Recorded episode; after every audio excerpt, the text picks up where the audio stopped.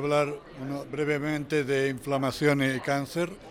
Eh, el cáncer es una enfermedad crónica que es muy parecida a enfermedades neurodegenerativas, enfermedades inflamatorias diversas, enfermedades autoinmunes, eh, incluso con relación con enfermedades tipo Alzheimer, enfermedades tipo diabetes mellitus, obesidad. Hoy día el tratamiento del cáncer eh, se, tiene más eh, desafíos, pero también más esperanza de supervivencia. Se entiende el cáncer como una enfermedad que está basada en alteraciones genéticas que hoy día se pueden trazar y clasificar tanto en tejido del paciente como en su sangre, lo que se llama biopsia líquida. El tratamiento ha evolucionado muchísimo y sabemos que, por ejemplo, la inmunoterapia tiene efectos positivos de aumento de supervivencia casi en cualquier tipo de tumor. Quedan muchas cosas por definir. También el concepto de que la inflamación en sí mismo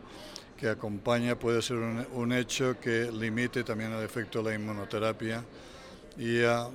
se están desarrollando fármacos para inhibir el efecto negativo de la inflamación a través de vías como interleuquina 1 beta, otros receptores, lo que se llaman pattern recognition receptors, y por lo tanto hay un mundo muy importante de posibilidades para avanzar tanto a nivel de investigación, pero investigación que puede ser ya usufructo uh, rápidamente en, clínica. Uh, en, en, resumen, uh, la evolución del tratamiento del cáncer es un camino muy impresionante y que todavía, aunque tenga muchas complejidades, implica también otros aspectos como el microbioma, microbioma no tan solo intestinal, sino de pulmón, implica también el efecto de la dieta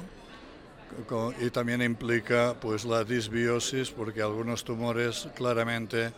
como el cáncer gástrico está relacionado con alguna bacteria como la bacteria pylori y también el cáncer de páncreas se ha visto que puede haber una, un aspecto para, por una invasión de un hongo. Por lo tanto, estamos en un momento donde hay los medios técnicos para hacer una gran progresión en relación tanto a diagnóstico como una mayor calidad técnica de diagnóstico más definido molecularmente y que va a implicar aspectos